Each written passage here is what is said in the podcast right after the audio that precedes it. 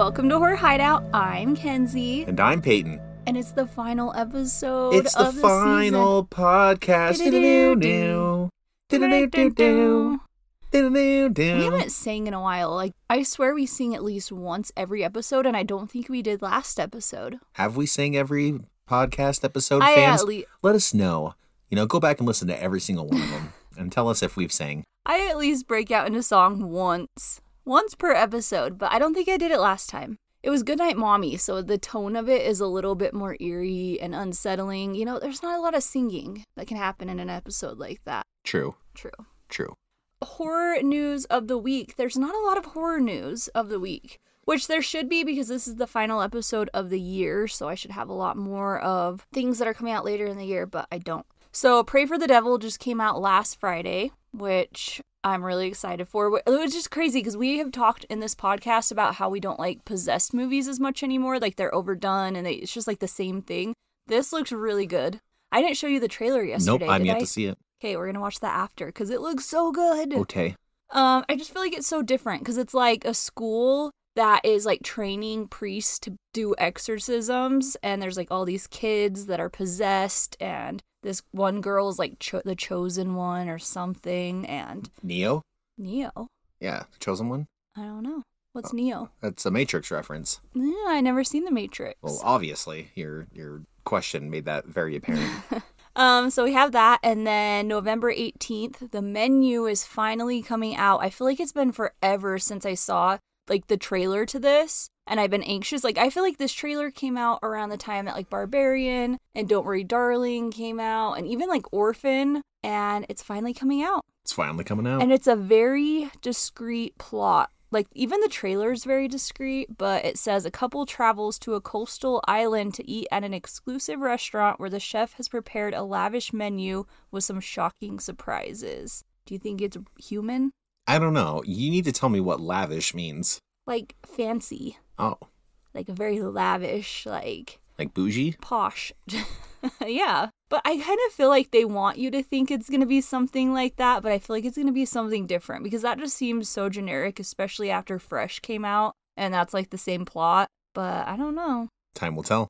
Truth and time tells everything. If you've seen The Hills, you know what I'm talking about, but anyway. Croatoan. It sucks. I am getting sick. Peyton got me sick. He's like, here, I have a cold. Try my Pepsi. And I totally forgot that he had a cold. And now 2 days later, I feel like crap. There's two sides to every story. I feel like it was more like, hey, you're sick. I'm drinking your Pepsi anyway. Mm-mm. Thanks for the love sip. Do you remember you had that cherry Pepsi from Grandma's house and you said, try this. It was a diet cherry Pepsi. And I was like, ew, I don't like diet drinks. And then the next day you drank out of my mango Pepsi. Oh, yeah. Yeah. But I forgot that you were sick. Well, I think what the fans really want to hear is... I don't like to call them fans. I hate the word fans. Like, it just seems so impersonal. Our friends. Our friends want to know about our Pop Funko update. Oh, yeah. Okay, we have, like, been on a Pop Funko high because we probably bought one every few months, and I was doing my Chucky chats and I was counting them. We bought 5 in the last week. Yeah. 5. You have 12 now. Yeah. All right. We got the Mare from Nightmare Before Christmas in the, what edition would you call that? Blacklight edition? Yeah. They're the ones that like glow. Yeah. Then we got Carrie on My Wayward Girl. And we got Carrie. And then we got the Candyman can. And then we got Sam. Sam I Am. Yep. And then we got some nerd with glasses. Stephen King, and then we got Stephen King's tit. I missed those. Anyway, Stephen King's It. We've got Chucky from The Bride of Chucky. We got Tiffany from The Bride of Chucky. We got Chucky from Child's Play 2. And then we got Jordan Peele. And then we got Jordan Peele with a female wig on. And then we got Jordan Peele with a beard. Oh my gosh, that isn't... Okay, no. Well, you were going to say that's racist? No, I was going to say that's not. That's Adelaide. You don't even know their names, so you're just... We got Jordan Peele, when we got the girl from the Everglades. Adelaide. And we got Abram. Yes. Like... Goodness, boy. Like the tanks. Get it right. M1A1 Abram. You know what one I really want? I need Captain Spaulding, and I need, like, My brother's girlfriend just got him Tim Curry Pennywise, and it's a black light one, so I'm like, I need that. Yeah, Captain Spaulding is rather pricey. He's like probably 30. That's expensive. We're poor. We can't be spending that. Well, because we keep buying like all the $11 ones, so then when we see the other ones, we're like, yeah, he'd be worth it. Hey, Christmas is coming up, Peyton. You can get him for $25 right now. Nudge, nudge. Yeah, Captain Spaulding is the one that I like really, really, really want next. If I found him at the store, I would probably scream. Yeah, he's so cute. Yeah, he's all right. Oh my gosh. But yeah, that's about all the exciting stuff going on in our life. And that's it. That's the whole podcast. Ooh, 7 minutes and 7 seconds. It was great listening to you guys. We'll see you next year. I got a new book, though. I've wanted Clown in a Cornfield for so long, and it's been on back order. And so I'm like, you know what? I'm just going to order it from Amazon. It won't come until like mid-November. So then I started a different book, and it ended up coming like that week. So now I got to hurry and get through the book I'm reading, and then I'm going to read that. But I'm excited. You're reading some book about a girl on a train, right? Yeah, it's called The Girl on a Train. Oh. Huh. And it's a movie, so... It should be a plural, though, because the book's about two girls on a train. No, it's only one girl on a train. The other girl's in a house. Oh. And she went missing. Is that the sequel or the prequel? I don't know. Girl on a Train, Girl in a House, some real... Girl on a Mouse. What was that? What's the Froggy Fresh? I got 400 houses. Oh, yeah. I got 400 houses and 400 mouses. I don't remember what he says. If you haven't looked up Froggy Fresh on YouTube, go look him up now. Every person in the world has looked up Froggy Fresh. It used to be Krispy Kreme. I miss Krispy Kreme, and then he had to change it. Yep. Krispy Kreme 2012. Anyway, we're back with another Letterboxd recap. You know what I was thinking? So when I was like typing up this list of 10, most of these came out this year. We've watched a lot of like 2022 releases, but all of the movies that we've watched this year have been really freaking good. Like most of the movies we've watched, we've given 4 stars. Maybe like the occasional flop, but I don't feel like we've watched a lot of crappy movies lately. Maybe like I could think of like a few. A lot of the movies on this list are this year, too. I mean, that's what I just said. Oh, sorry. I'm looking like the first one's 2014. Then we got 2022, 22, 22, 22, 22, 22, yeah. 22, 17, and 1984, guys. We're the last ones in 1984. If you can think about it, let us know what you think that's going to be. Just take a little guess there. It's Halloween themed, so. But anyway, who do you want me to start, or do you want to start? Yeah, go ahead. You were really obsessed with this movie. Oh, my gosh. Okay, so the first one is Tusk, and this one is crazy. So my cousin, the one that has the podcast that we told you guys to go listen to, which you totally should, Gloom and Bloom podcast, but she told me about this probably, it was almost a year ago. She's like, you need to watch this. It's crazy. And I couldn't find it on any of the streaming services that we have. And then I finally, a year later, my sister let me borrow her HBO because she was doing like a free trial because she's like, you have to watch the Elvis movie, which I totally didn't watch. Sorry, Maddie. Need to watch it. But I did watch The Ruins on there. But then I saw Tusk on there. I'm like, Peyton, we have to watch this. And this movie is so crazy. So it's about this guy, and he does a podcast with his friend, and he ends up coming across like this letter. I think he found it on a wall or something of this guy who's like, I want someone to come and listen to my story or something like that, which why would you just go show up to some random guy's house? Well, you're missing some big key details.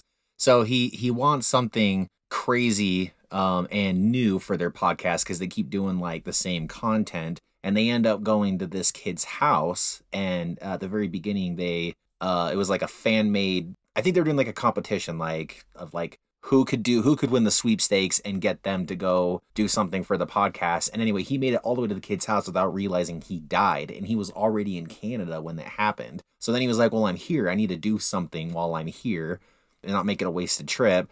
And then as he's peeing in the pub bathroom, that's when he finds like a, basically like an offer letter thing on like a bulletin board that says, just sit down and listen to my stories or something like that. I'm probably butchering that, but anyway. Yeah, I think I just blocked all that out because the ending sat with me for so long that that's all I think about. Well, it's kind of a slow start. Like, it's kind of more like comedy for the first, like, quarter of the movie for sure. And we were Marcoing Taylor when we were like kind of starting. We started it and then we were Marcoing her about She-Hulk. Oh, yeah. So I think we were like distracted for a little bit in the beginning. She-Hulk.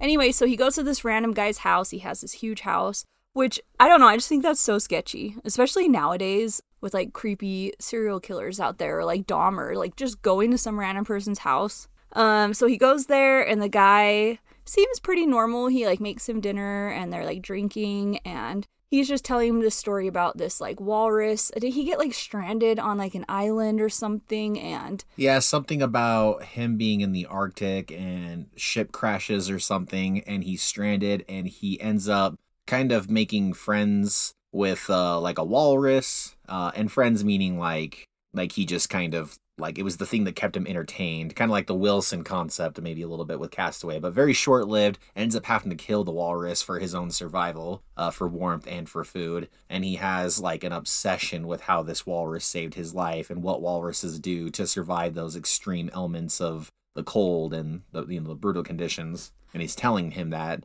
and as he's telling him that, he's drinking this tea, which is basically going to make him pass out, and that's when all the weird shiz happens. You know what I was just thinking, though? I am so used to our last episode being a spoiler review that I was about to seriously go into every detail on this one. I'm like, oh shoot, no spoilers, spoiler-free zone. This one needs to be watched. It is very slow, but yeah, he gets drugged, and I mean, you can kind of figure it out. I mean, Tusk, look at the picture on the movie cover, and this guy is telling a story about a walrus, so you can put two and two together. Weird crap happens.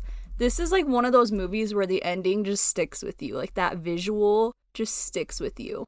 It's definitely kind of a, like, I don't know, like if lobotomy is kind of out of your element, it makes you uncomfortable. Certainly something not to watch, but there are some notable actors in this movie, though. I'm just pulling it up here because I don't remember these people's names. Yeah, Johnny Depp was in this, and I told Peyton, I'm like, that guy looks like Johnny Depp, kind of. But yeah. I, like, didn't think it was. And then finally I looked it up. I'm like, oh, my gosh, it's Johnny Depp. Yeah, it's got Johnny Depp. It's got Justin Long. He's the main character. He's in, like, Dodgeball. He's in Waiting. Accepted. He's the main character of Accepted. And then you have Haley Joel Osment. Yeah. Yeah, he's the little kid off of The Sixth Sense, right? Mm-hmm. So, yeah. There's like, it's like a horror comedy, though. There's like some comedy sprinkled in, and it's very slow in the beginning, especially when the guy is telling the story about the walrus, and you're like, okay, let's get to the point. I want to know what's going to happen. That part was kind of slow. But then when stuff happens, like, it really picks up. And I referenced lobotomy. That's not what I meant, but it's kind of like the concept, I guess. So, yeah, I would call it probably 3/4 comedy and 1/4 horror. And I wouldn't even call it a horror comedy. It's kind of like, it's really a weird... It almost starts out like a horror comedy, and then it, like... kind of turns away from that and goes right into like unsettling horror thriller. And then it really goes back up into the uplifting side, though, during like the search scenes and stuff. Like the Johnny Depp character is hilarious in this movie, and he really just breaks up like the disturbing elements of it. So I don't know, could have been a lot darker in my opinion. I feel like I'm kind of not immune, but I'm hardened to this kind of stuff. Takes a lot really to make me feel uncomfortable. But it's just like the concept, like without giving anything away, it's just what happens is so unsettling and so sad and crazy. It's like hard to wrap your brain around. It's like Human Centipede, kind of like disturbing, I guess. Maybe that's the way to put it. Oh my gosh, have you seen Human Centipede? Yeah, I think we've talked about this. We need to watch that again. Ugh. Right. The second one's the worst, though. All right. So moving on to the next one on the list. A very popular one this year, Hocus Pocus 2. So, I mean, if you haven't seen this movie, get off this podcast, stop listening to it now, and just go watch it. I feel like everybody and their dog has probably seen this movie by now, and at least has seen the original one, right? This is a childhood classic for everybody. I'm pretty sure we, like, went into detail on this, too, like, a few podcasts back. Yeah. In the beginning, like, we went and, like, broke down our thoughts on this and everything, too. Yeah, so if you, like, go back and listen to a previous podcast if you want to listen to our thoughts on it. I mean, I would say that it's a movie filled with iconic moments, but it's not like the sequel of our dreams, per se. But it's just 29 years after the original Hocus Pocus, Sandra's sisters return, and there's a whole plot with that. And that's really all you need to know about that one. It's on Disney+. You know, it's all... Isn't Hulu kind of affiliated with Disney? Like, they own Hulu or something? I don't know. Or they have, like, a deal? Because when we were watching movies on Hulu this week, we kept getting Hocus Pocus 2 previews. And then it kept saying, better than the original. I'm like, that's bullcrap. Like, said no one ever. Like, this was good, but definitely not better than the original. Mm-hmm. But yeah, I just noticed that. Like, those previews kept coming up on Hulu. Yeah, Hulu and ESPN Plus might be part of Disney. I think they have, like, a big package thing that you can do. Yeah. Yeah, but that one's good. Definitely not better than the original, but it was fun. I liked it. Like I said, I would say in confidence that 90% of anybody who's listened to this has already seen this, and a lot of people saw it on opening night, but it's just a movie filled with iconic moments. Like, there are scenes that people love talking about. There are scenes that you love to reference in it. There's a lot of hilarious stuff in it. But there's just stuff that's like, or what the heck happened there? And you can hear our thoughts about that in a previous podcast. I almost feel like that's what it was made for, was just the iconicness and just to kind of give fans of the other one just a little something. Like, yeah, I don't think it was meant to be like a crazy, like... But they end it with a continuation. No, I get that. But I think that's why they brought it back, was because the other one was such like a cult classic that they're like, you know what, we're going to do this for people... Like, I don't know. It's like, it was like really just driven towards a new audience, I felt like. But then those moments were like, just like a shout out to the OG fans. But I honestly wouldn't be surprised if they do another one, like it hinted, and it comes out next year. Like, I think if they're going to do it, they have to do it soon. Oh, yeah. Yeah. It's not going to take. But I could see like another one coming out like next October or something. I could see that. The next one is... definitely not family friendly, but it's Hellraiser, the 2022. This one was so good, and I have never been interested in like the Hellraiser franchise or like Pinhead or anything like that until I saw this trailer. And I think it's just because I've never seen a trailer. I didn't know anything about it. And then when I saw this trailer, it kind of like drew me in and intrigued me. And now I want to go back and watch all of them. I don't think Peyton has seen any of these either, so... this one's about a girl that's struggling with addiction, and she comes across like this possession of like an ancient puzzle box, and she summons the Cenobites, and they're a group of sadistic supernatural beings from another dimension. And they're so cool. I love how there was different ones. Like, they didn't all look the same. Like, they were very unique. I've heard that like the first 3 Hellraiser movies are really good, and then they kind of like, so we definitely need to go watch those. There's more than 3 of them? Yeah, my one friend was telling me, I don't remember how many there are. I thought there was probably 2, but I didn't realize there was like 4 or 5. No, I think that he said... Well, anyway, while she's looking this up, I loved this movie. This movie completely exceeded my expectations, and I actually had an inkling of what it was going to be about when she showed me the trailer to it. But, I mean, once again, we never really had interest in the original ones, and that's something we need to go back and maybe do, like, a comparison, kind of like we did with Goodnight Mommy, certainly like a original versus. Yeah. And this is probably not like a direct sequel, not a restart or a Kickstarter. It's probably like a same universe, different storyline kind of thing. But I don't even know. It's like this like other world of people who are driven off of pain and suffering or something like that. And actually, no suffering. It's funny because they're it's specifically season 5, episode 5. It's an episode of Rick and Morty that actually makes fun of the Cenobites. And the first time I saw that episode, I mean, it was a good episode. I laughed, and I didn't realize it was like a spoof to Hellraisers. And so when there were moments in this movie where the whole time I was watching it, I'm like, oh my gosh, this is totally that episode of Rick and Morty. And it's just super funny. I don't know. If you're into Rick and Morty, it's like a hilarious episode. I would certainly recommend it. Kind of pays tribute to the whole Jerry thing and everybody hating on Jerry. And it's like this race of people who kind of get off on suffering through pain. And it's like they like love to be around this Jerry guy because he's so awful to be around. But it's like they like thrive off of that. So super, super funny. But what a concept. I mean, I feel like that's something that just isn't done in movies. This is kind of really its own thing. And I'm just trying to think of, I don't know. I almost wonder if we would have watched the other ones, if we would have had more information and like had a more understanding of this. Because I feel like we kind of ended it and we really loved it, but I feel like we were very confused too. And trying to like wrap our head around like what just happened and how like this whole world works. Yeah, I mean, most definitely. I guess I'm more curious of like their nature versus, you know, the storyline with humans and stuff, but... There is 11 Hellraisers in the franchise. Wow. This was the 11th one. I'm officially mind blown. That might be worse than Saw. But my dad said, he's like, just watch the first three. Like, the first three are really good. It's probably like Halloween. Like, there, you know, there's just so many in the franchise that it just gets to a point where you're like, okay, like these ones are amazing. But then you have like kind of the spin-off ones that don't really have a lot to do with the plot. It's kind of like its own thing. Then you have like Rob Zombie's versions, and so it's probably something like that.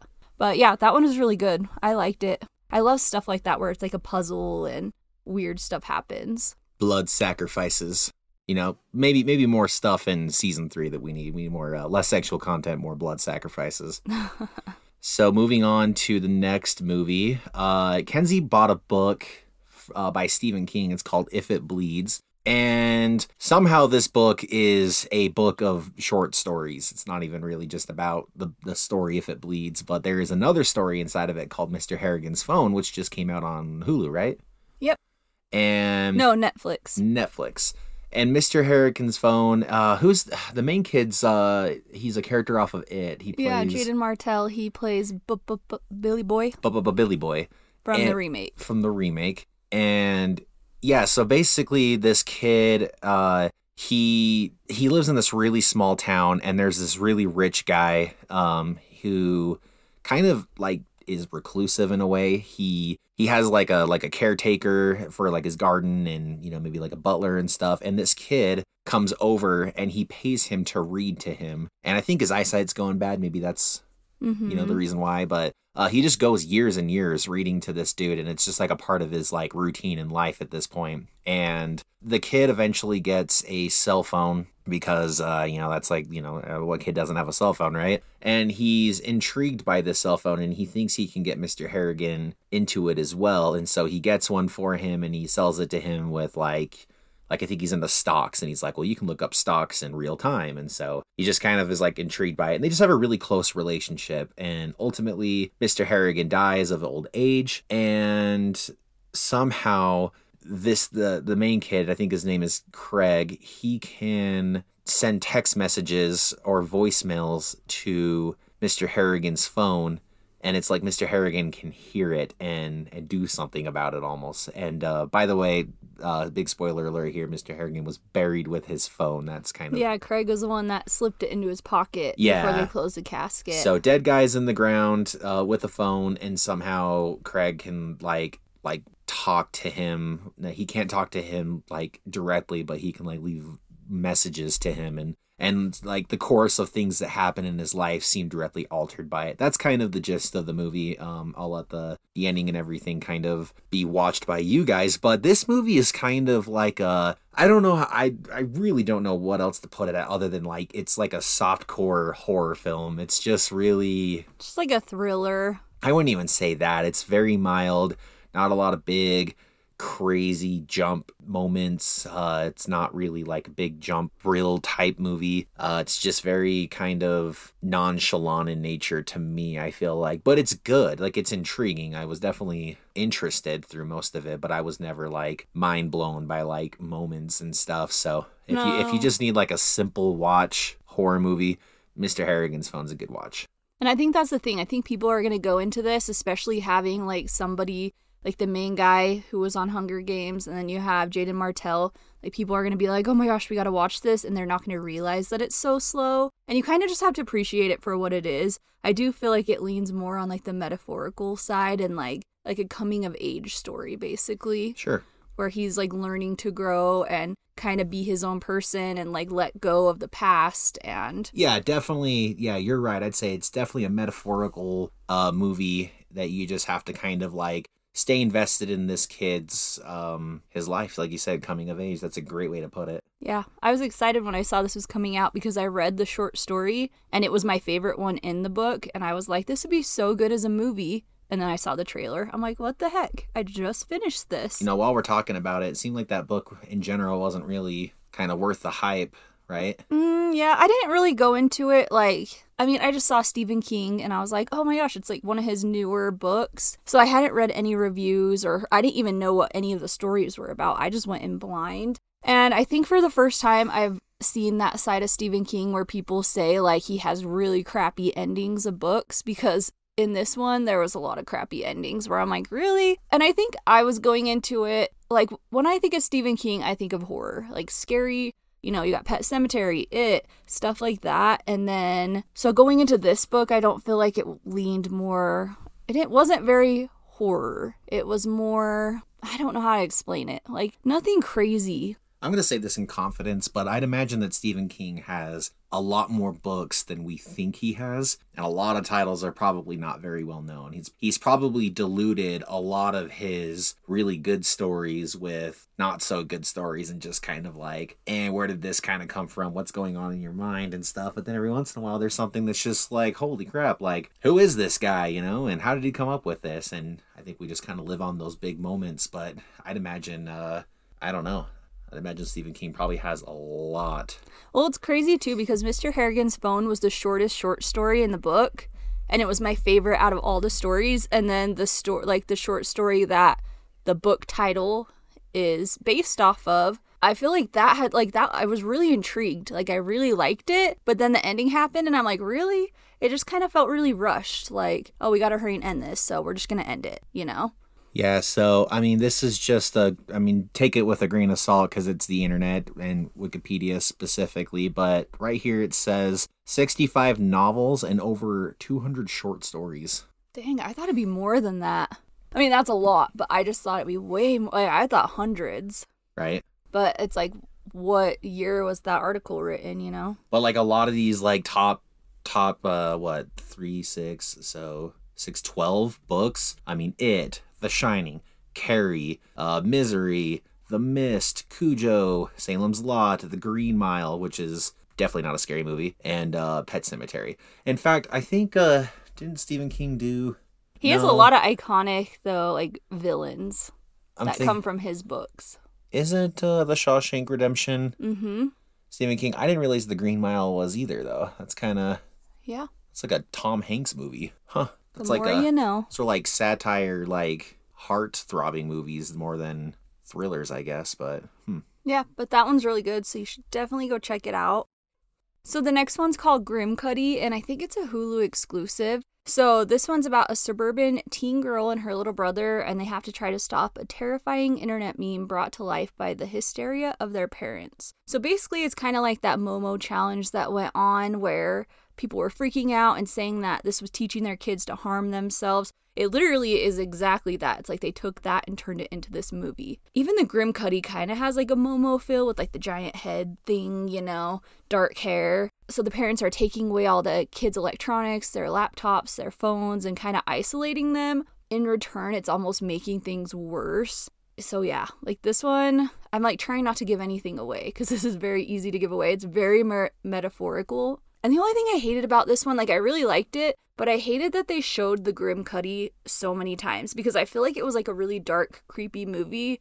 But as soon as they showed him, it kind of took you out of it. Like, I don't know. Well, sometimes CGI is very noticeable, right? You can just tell that it's a little forced at times. The angles don't quite line up to real life physics and stuff. They show the Grim Cuddy at the very beginning, and you know, like a child that's the first victim or something, and it's creepy as heck. Like it was like, wow, if they could have kept it kind of like to that degree, because you know, like every scary movie ever, it's kind of like the cliche, like the movie starts with the first victim, and then that's not really part of the main story, but it like shows the entity, the monster, the thing, right? but usually only get a small glimpse of it, and it's usually like a big build up through the whole movie until you see it. But upon the main character getting involved, it starts really showing the Grim Cuddy at the time that it's notable. And kind of like you said, Momo Challenge, when it came out, it was like sandwiched in random places. Like our kids could be watching YouTube of like Peppa Pig, and it would just randomly pop up in the middle of Peppa Pig, and it'd be like this scary clown face thing, and it'd be like, you should go hurt your brother or else you're gonna die or something, you know. And that's kind of what it like made parents freak out. And I think it's kind of one, kind of like the Mr. Harrigan's thing. It's kind of like a metaphorical thing, right? It's mm-hmm. You know, we all parent different, you know, just no harm, no foul to any parents out there. But like Kenzie and I have always talked about with our kids, it's like being radical about things isn't the best approach, right? If you want to not have your kids rebel and, you know, do drugs, there's a way not to go about it for sure. And I think this is kind of a call out to how parents handle really tough situations with teenagers. And like you said, it almost amplifies, it makes everything in this movie possible via the way that the parents handle it. And it's good. I think it's a healthy watch. It certainly exceeded my expectations. I'm pretty sure I gave this one a 4, didn't I? I don't remember. I think this one stands out to me. No, I think I gave it a 3.5. So I don't know what you gave it. Yeah, you gave it a 3.5, and I gave it a 4. And your biggest thing was just showing the Grim Cuddy so much it got cheesy at times, but like it wasn't like a bad plot by any means. I think it's better to like set up your audience with kind of like a sneak peek of the image that they should kind of have ingrained in their brain, and then they can kind of build from that. But when you keep showing it, it's kind of like Mama. Like, Mama was so freaky when you kind of see her in the shadows or, like, little glimpses of her. And as soon as they showed her up close so many times, it took you out of that, like, horror elements. Or, like, Z. Z was so scary until you saw him. And then you're like, oh, he's really not that creepy. I think the best thing is when movies, or I think the thing that a lot of movies will do wrong is they think they have to show the entity so many times to make it horrific, but it almost does the opposite. It's kind of like that shark movie that we watched. They kept showing the shark, and it just like felt cheesy at that point. Yeah, well, think about like Jaws, right? I mean, at some point you could tell it was animatronic, and then there were points where it showed like real footage of sharks, but you could tell it was significantly smaller when it was doing that. But then there's moments at the beginning where people are just getting like thrown around like ragdolls in the water, and doesn't even show the shark. And those moments are what freaked people out the most. The moments you didn't see the shark, but you knew it was there. You knew it was eating somebody. And sometimes you can totally get away with that stuff. And kind of an iconic moment with that to me is Signs. A lot of people hated that they showed the alien at the end, but like, in the build-up, the little key moments where you see the leg in the cornfield and just like little moments of the alien were like absolutely terrifying to people. And I don't know, this movie, I think the reason why it stands out so much to me personally, Kenz, is when we first started doing these movies, a lot of them which are B-list movies, which one is the one where like this apocalypse happens and all the wires in the house come alive? It's called... Oh my gosh, it's one of like the first.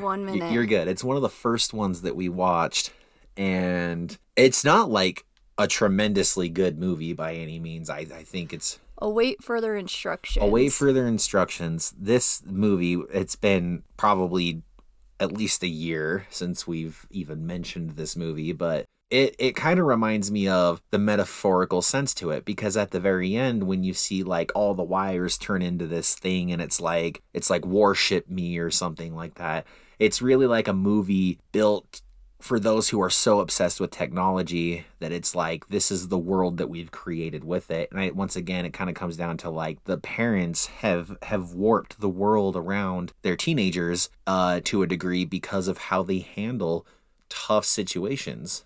And it's like every parent is on board. It's like the freaking Pokemon craze, but it's like this challenge is freaking them out. And the key part to it is that most of the kids don't even know that this stupid thing even exists until the parents start bringing it up to them. The parents mm-hmm. are the first ones that get involved.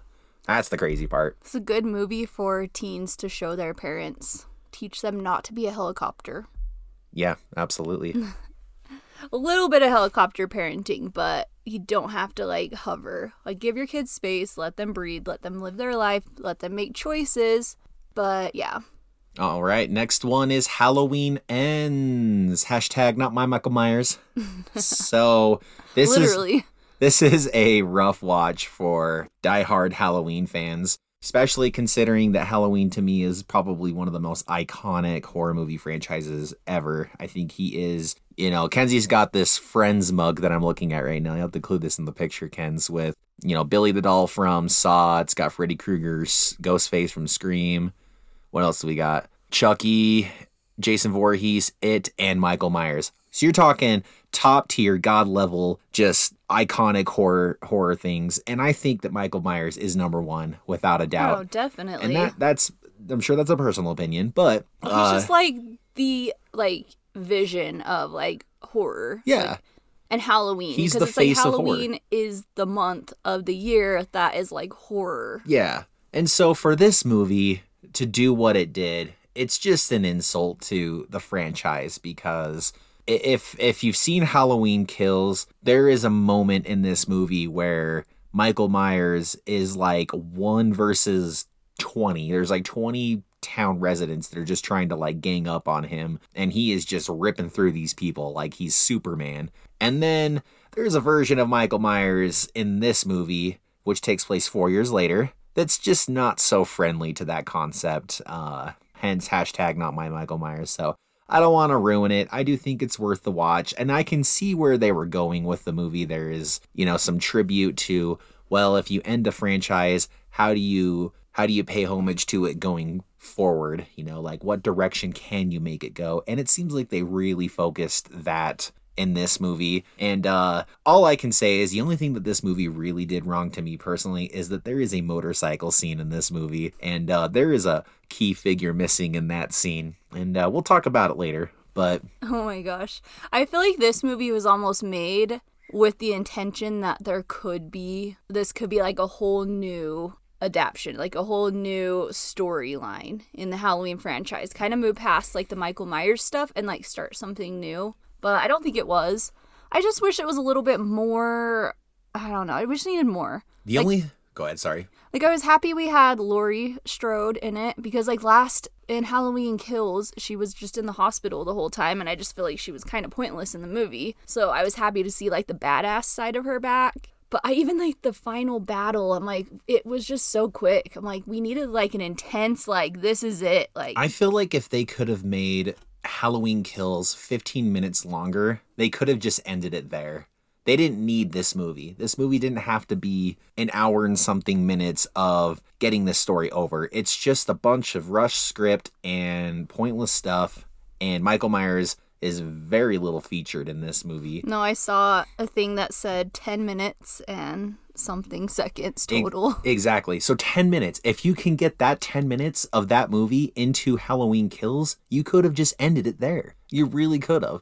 So this is milking out more money, and just, I don't know, it's the Fast and Furious franchise. It's got to end at some point. It really does. But don't insult Paul Walker or Michael Myers, and that's exactly what they did here. So we're going from Halloween Kills, where he's this superhuman guy, taking on this huge group of people, killing off all these legacies, which I hated that they brought people in just to kill them off. But then we go to Halloween Ends, and I just feel like he's so weak, and it's almost like he just has given up. He just doesn't care anymore. He's weak. And maybe, I don't know, maybe there's more that goes into it, where 4 years have passed, so maybe he needs to kill in order to regain strength, which makes sense because he does kill someone, and he kind of almost shifts he's... Yeah, but that's it does that to a degree, right? It starts to hint in that direction, but then it completely annihilates that with the way that the movie ends. Just paying the tribute to how can this continue on, it completely negates that by the end of the movie. So they had they continued in that direction, maybe that would have answered that would have been a viable outcome. But it's the way that the movie ends doesn't justify literally any of the actions before that could have made that somewhat reasonable. And the only thing I think I could have gained from this movie is they kind of hint about subtle things you know, everybody's curious of like, is Michael Myers possessed by the devil? Is he possessed by anything? Is he a superhero? Like how human is he?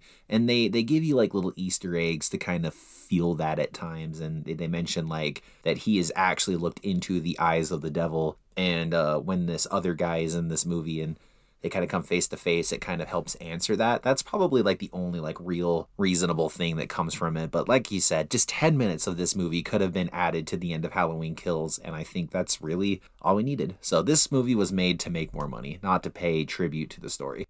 I wanted to know what was going on in between Halloween Kills and Halloween Ends. If 4 years have passed, it's like, was Laurie not like crapping her pants for 4 years? You know, like, I mean, in Halloween Kills, she was like, had that bunker and she was paranoid. And then all of a sudden in this one, she's just baking and happy. And right. So it's like, I want to know what kind of happened in between there. But okay, if you've seen this, tell me I'm not the only one that got like a major Twilight vibe with half of this story, like between the girl and the guy. Like, I just feel like there were so many like where it just felt like that bad boy, like. That's what I'm saying. Edward the motorcycle Cullen scene. The girl. They done me wrong with the motorcycle scene. They might as well have just done it. We all thought it when watching it. It was almost laughable at times, though. I'm like, oh my gosh, I'm cringing. This is so cheesy. Like, I could have used less of that storyline and more of, like, the intense, like, regular Halloween stuff. You know, it'd be fun on our, while we're taking 2 months off of podcasting, we should seriously watch the entire franchise because I haven't seen past 3. I haven't seen 3 and on, and then I've seen the Rob Zombies. 3's a weird one because it doesn't have Michael Myers in it at all, and it's not even the same franchise. It's like a spin-off movie. Is that the Season of the Witch? Yeah. With the mask? Well, we should, it would be fun to watch them, though, and then do like a whole episode where we kind of like almost rank them all. Yeah, we could do that. Or something. It'd be fun to do with any kind of franchise. I just want to find Saw. We're new with Saw. I'm just kidding. In other news, I totally forgot to say, Saw, officially Tobin Bell has been announced that he's coming back for Saw 10. Oh, is it 10? Hopefully he wants 10. To play a game. Moving on to Goodnight Mommy 2022. This is the American remake. We just barely did a podcast episode last week, like breaking down this entire movie. So go listen to that. Unless you haven't seen this or the original, then go watch those first and then go listen to that. So yeah, we completely spoil it and compare them, but this one's about two brothers and they come home and their mom had just like undergone cosmetic surgery and she kind of starts to change her demeanor and is just acting a little bit more intense and mean. So they kind of start to suspect that the woman underneath the mask is not their mother. And it's very slow. I feel like the American adaptation wasn't as slow as the German. But if you're going to watch this, go watch the German version. Goodnight Mommy 2014.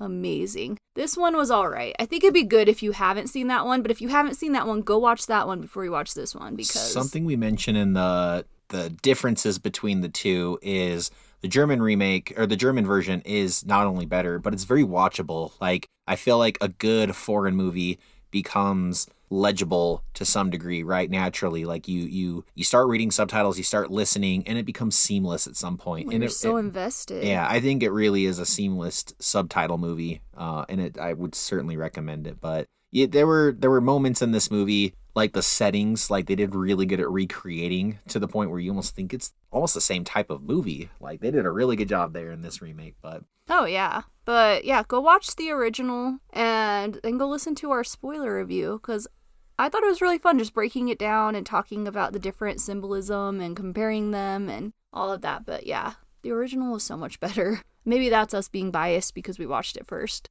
All right, next one on the list is The Cursed Bridge of Terabithia. And oh my gosh, stop. The Curse of Bridge Hollow. So this is a family-friendly Halloween movie that's new for this year, and it's actually pretty good. It's funny because it's got who's the main guy in this movie? What's his name? Oh, he's on White Chicks. Yeah, he what is it? Plays a lot of like stoner movie roles. Waylon? Let's see. Something. The Bridge of Curse Hollow. Curse of Bridge Hollow. Is it Martin? Yeah, Marlon Wayans. He's in the Scary Movies. So Oh, yeah, he is on the Scary Movies. I didn't realize that. Yeah, he's in the first two. He just, like, he does a lot of stoner movie roles, and suddenly he's, like, the normal dad in this movie, so it's really out of character for him, but I think he did a pretty good job. So basically, he is a science teacher, and he's very invested into science, so much that he's trying to get his only daughter invested into science, but she's not into that at all. And the daughter is a recognizable character too. She plays Lucas's little sister from Stranger Things, Erica, and she kind of has a similar personality. It's a little less obnoxious. She's, you know, a teenager in this movie, so she's more manageable. And yeah, so they move to this new town, and they come to find out that there's this big tribute story that the whole town's really invested into, and it's like this this Jack guy, and yeah, anyway, very Halloween vibey town. And they come to find out that the house that they lived in had some stuff that's regarding that story. I feel like I'm butchering this portion of it, but the girl relights the jack-o'-lantern, and it makes all of the Halloween decorations in the town come to life. And it's like a horror comedy and a more of a family-friendly one with that in mind as well. But that's the story. It's just all these Halloween decorations are just running around the town causing turmoil. And they're just kind of, the dad's kind of like trying to justify how it could all be scientific explained and not really like ghosts and the dead and stuff. So he's just kind of in denial. And you know, this is kind of where it gets a little bit of that teen boppery where sometimes kids in movies kind of drive me nuts, because it's like they have it all figured out from the very starting of the movie. They're like, no, we have to do this. It's like there's not like any like mystery solving moments that makes them think, oh, like this makes sense because of this. It's like they already have it figured out, and there's no backstory to that. And sometimes that drives me nuts. It almost like gives me the vibe of like if you take Halloween Town and Hocus Pocus and just put them together. Like, that's what it reminds me of, like, this very Halloween-oriented town, and then they light the skull candle, kind of like lighting the black flame candle, and crap happens. Yeah, you can tell that they're going for, like, an annual watch movie like Hocus Pocus. They're just trying to make something that's modern, but that can kind of be, like, a rewatchable Halloween movie, and I think they did a pretty decent job. I think I like Hubie Halloween more than this one. I love Hubie, but Hubie's, like, more kind of leaning more towards adult. It's like family friendly but more on the adult side, where this is family friendly but more on the kid side, with some like subtle things that only adults would pick up on. And by kid, like preteen kids. Our kids like loved it though. 10 to 15 would probably really like this movie, I'd imagine. Ellie and Everett were laughing so much though. Yeah, they did find it pretty funny. And our son Everett is really, really into animatronic decorations, specifically Spirit Halloween ones. So there's like a scene where all like the evil clown ones come alive, and he was just like thrilled about all that. So we need to get him to. We need to watch Spirit Halloween, the movie. Yeah, because it has like the actual animatronics. When does that come out? Spirit Halloween. It's already out. Oh, I'll have to get that soon. I know. They don't have it at. I think they only have it where you can buy it, because it's not at Redbox or anything like that. Want to get it at Spirit Halloween? It's weird. They don't have it at Spirit Halloween. That's the weird thing. That should be the place that they're selling it. Like, I think it's all, like, online. You have to, like, rent it somewhere online. I don't know. It's, like, really, I've tried looking for it. I can't find it anywhere. We'll have to figure it out. Yeah. I thought for sure it'd be at Redbox, but nope. The next one is Wish Upon. And this was one of those movies where either it's going to be really bad or it's going to be, like, surprisingly good. And we actually really did like it. And I love movies like that where we kind of go into it and we're like, I don't know. Like, this had, like, a 1.7 rating on Letterboxd. This is one we just watched last night, right? Like, 2 nights ago. 2 nights ago. Or did we watch 2 last night? No, we watched it 2 nights ago. What did we watch last night? The next one on our list. Oh, okay. Yeah. My bad. But this one has Jodie King, who is on, like, the Kissing Booth. She plays Gypsy Rose from The Act. Mm-hmm. I really like her as an actress. Like, she's really good and, like, really good at showing emotion and stuff. But her dad goes dumpster diving. Like, him and his friend always are dumpster diving. And they find this, like, weird box. So he brings it home to her. And she ends up finding that you can make wishes, and you can make 7 wishes, but it comes with a deadly price without giving anything away. So she kind of starts out with some simple wishes, like, what was her first wish? her first wish was that this enemy she has at school would rot. Oh, yeah. And it actually happens. And then she wishes to be popular. And then she wishes that... Don't give all the wishes away. Don't give all the wishes away. And... yeah, and, like, this box is all inscripted in, like, Chinese, ancient Chinese wording, and so, you know, racist alert, she goes and finds the Asian kid at school to decipher it, and he helps her out, and it kind of, like, it reminds me of kind of, like, the butterfly effect to a degree at the end. It gets a little bit weird with the timeline, a little bit, but, like, it's a pretty straightforward movie. She just, like, wishes for these things, and then she just, like, doesn't realize for some time after the repercussion of that. And sometimes those wishes, as good as they are, aren't good wishes either. So I feel like this doesn't give anything away, but basically if she makes a wish, it takes the life of someone that she loves. Yeah. It's another, like, metaphorical movie. Like, I feel like we've watched a lot of those where it's like, be careful what you wish for, you know? Absolutely.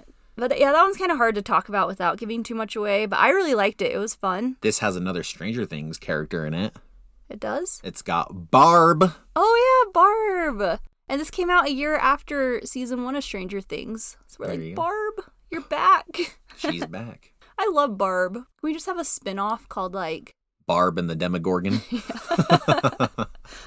Barb and the Demogorgon. Oh, my gosh. All right, that's a good one. Exceeded my expectations. I think I gave that one a 4. Yeah. And that one is one of the few. You gave it a 4? I thought we gave it a 3.5. Nope, I gave it a 4. There's the only two things on the... Peyton is changing his ratings on us. No, because the last few we have gave the same ratings. Because I'm like, wow, we keep giving the same ratings. Nope, I remember giving this one a 4. I remember there is 2. You and I almost always have the same rating, but I remember there were 2 recently that I was a 4 and you were a 3.5. I know that. I remember feeling that way in a previous timeline of 24 plus hours ago. But anyway, this is one of the few movies on this list that isn't a 2022 movie. This one's 2017, but did pretty good. And then finally, the very last one on our list. I Ain't Afraid of No Ghost. Those bastards. Ghostbusters, 1984. So, Kenzie has never seen Ghostbusters until 24 hours ago. I know, I'm crazy. And you know what is ironic about that? Ghostbusters is my favorite, like, song around Halloween time, and I've never seen it. It's funny to me because watching this movie, I feel like I've probably only seen it once because there were only a couple of iconic moments or, like, brief memories I've had of watching this movie. And I'm thinking that I might be mixing some stuff up from the second Ghostbusters with it. And I might have to find that out later. Or it's the, what's that word, that theory? The Mandela effect. I might just be thinking there's more to this without it actually being more. So I don't know. Gotta answer that by watching the second one. But this one, I don't know. I feel like most people probably already know it, but yeah. These people just bust ghosts. That's what they do. So there was a lot of well-known actors in this too. Like, I had no idea that Rick Moranis was in this, or Sigourney Weaver. Who else was in it? Bill Murray, the science guy. Bill Murray. He really was a science guy. Yeah. Well, no, but what's the other guy that, he's off of, was it 21 Jump Street? No, I was talking about I Now Pronounce You Chuck and Larry. Oh, yeah. He's the chief guy. He's in a lot of movies. Yeah. A lot of well-known actors, though. Yeah.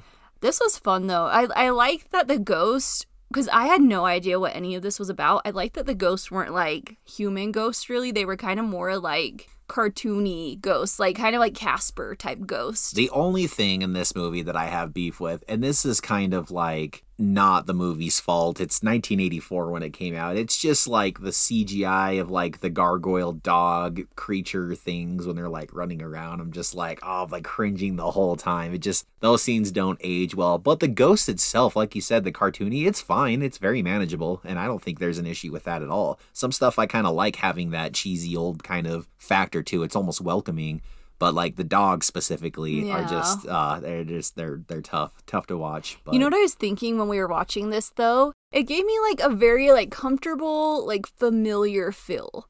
Like, I don't know, it almost just like made me feel like a kid again, like back in simpler times, and I'm just enjoying like a Halloween type movie and like no stress in the world. Like, I don't know, there's just something about like this time frame and watching movies from like the 80s and the 90s that just feels very like homey, if that makes sense. Like, just very, like, comforting. That's the word. Comforting. Sure. Yeah, I mean, it's like, you know, even though we haven't seen it, or you hadn't seen it, it's just like a familiar movie because of the, just like the iconic theme song to just like the actors that we know, and just kind of had like, even like, not necessarily the score, but there's like music in it that's kind of got like that kind of fun, family friendly like music, that like kind nostalgic of nostalgic vibe, almost like as they're walking and stepping, it's going with that. It's like almost like cartoony in a way. Mm-hmm. So I think that kind of definitely gives you some familiar vibes and stuff. And the only thing I don't like about this movie, other than like some random CGI moments, and this is obviously, and I'm the first to say it, I'm overthinking this. I know I am, because this is just the comedy. It's just the comedy.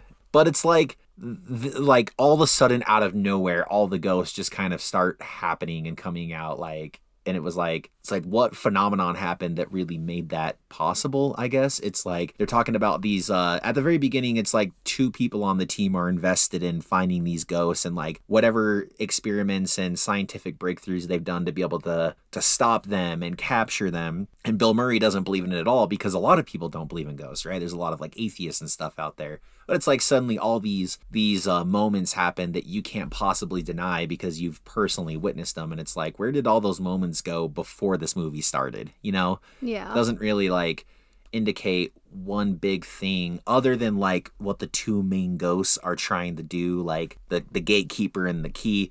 I get that. But like, I don't necessarily think that like those two's big plot matching up really answers. Suddenly all the ghosts in New York just sudden like start happening, I guess. I don't know. That's true. And once again, I'm overthinking it. It's just supposed to be a lighthearted comedy, but that's like probably the only thing I just don't appreciate about it, I guess. I like a good story. I usually don't like to watch older movies unless I like grew up on them, because then it's like nostalgic, but sometimes it's really hard to go back and watch older movies just because they are a little bit more outdated compared to what we have now. But this one felt like it aged very well. Like, I don't feel like it felt over the top, like, older. Like, if you compare this to Little Shop of Horrors that came out 2 years after this, Little Shop of Horrors felt, like, way more outdated, you know? Mm-hmm. Like, the acting and the way they talked to each other, it just felt very, just different. And this felt more, like, modern in a way. Not by what's going on, but just, like, the way they talk and the comedy and everything. So it's just crazy that, I mean, I guess it makes sense, like, we have movies now that are like new, and then you have some that are a few years, or then you have some that are just like B-rated movies that are just like, ew, this is cheesy and embarrassing. But I don't know, I feel like it held up really well, and maybe it is because it's like an iconic movie, and so I went into it knowing that, and so I appreciated it. Absolutely. But yeah, that was our final Letterboxd of the season, our final episode. I'm sad. I was like, for a minute, I'm like, it's going to be nice to have a little bit of a break, because the next 2 months are going to be insane and busy, and with the holidays. But now I'm kind of sad. Yeah. I'll miss talking to you, Pate. I know. I'm not going to talk to you all the way until January. I know. It's my life. I'm just kidding. But yeah. Also, a happy Halloween. Today is Halloween. Not really right now in our world, but when this episode comes out, it's going to be Halloween. It's my favorite day. I'm so excited. Hopefully I won't be sick anymore by then. I mean, that's a good, like, 6 days. So I should be better. If not, I'm coming for you, Peyton. Oh, she's coming for me. But I'm excited for Halloween. So hopefully everybody has a fun, safe Halloween. Go get lots of candy. Go party it up. Don't get pregnant. I'm looking at you. Me? No, I'm looking at people through the microphone. What is it? Don't get pregnant. Or no, don't have sex, because you will get pregnant and die. Perfect. But yeah, go have fun. Enjoy. Have a nice trip. See you next fall. See you next year. I know. Oh, and go over to our Instagram. We'll have a post for the episode, and let us know what your favorite movie is that you've watched this year. And also let us know some fun ideas of episodes that you'd like to hear next season, because we will be back January, whatever the first Tuesday in January is. That's right. Less sexual content, season 3, more Bloodos. I don't know. We'll see. Yes. We'll see what happens. Until then. But hey, thanks for listening to our podcast. Thanks for supporting us. Thanks for people that reach out and comment to us, or reach out and share our post and our podcast and everything. Like, thank you. We really appreciate it. And cue outro music.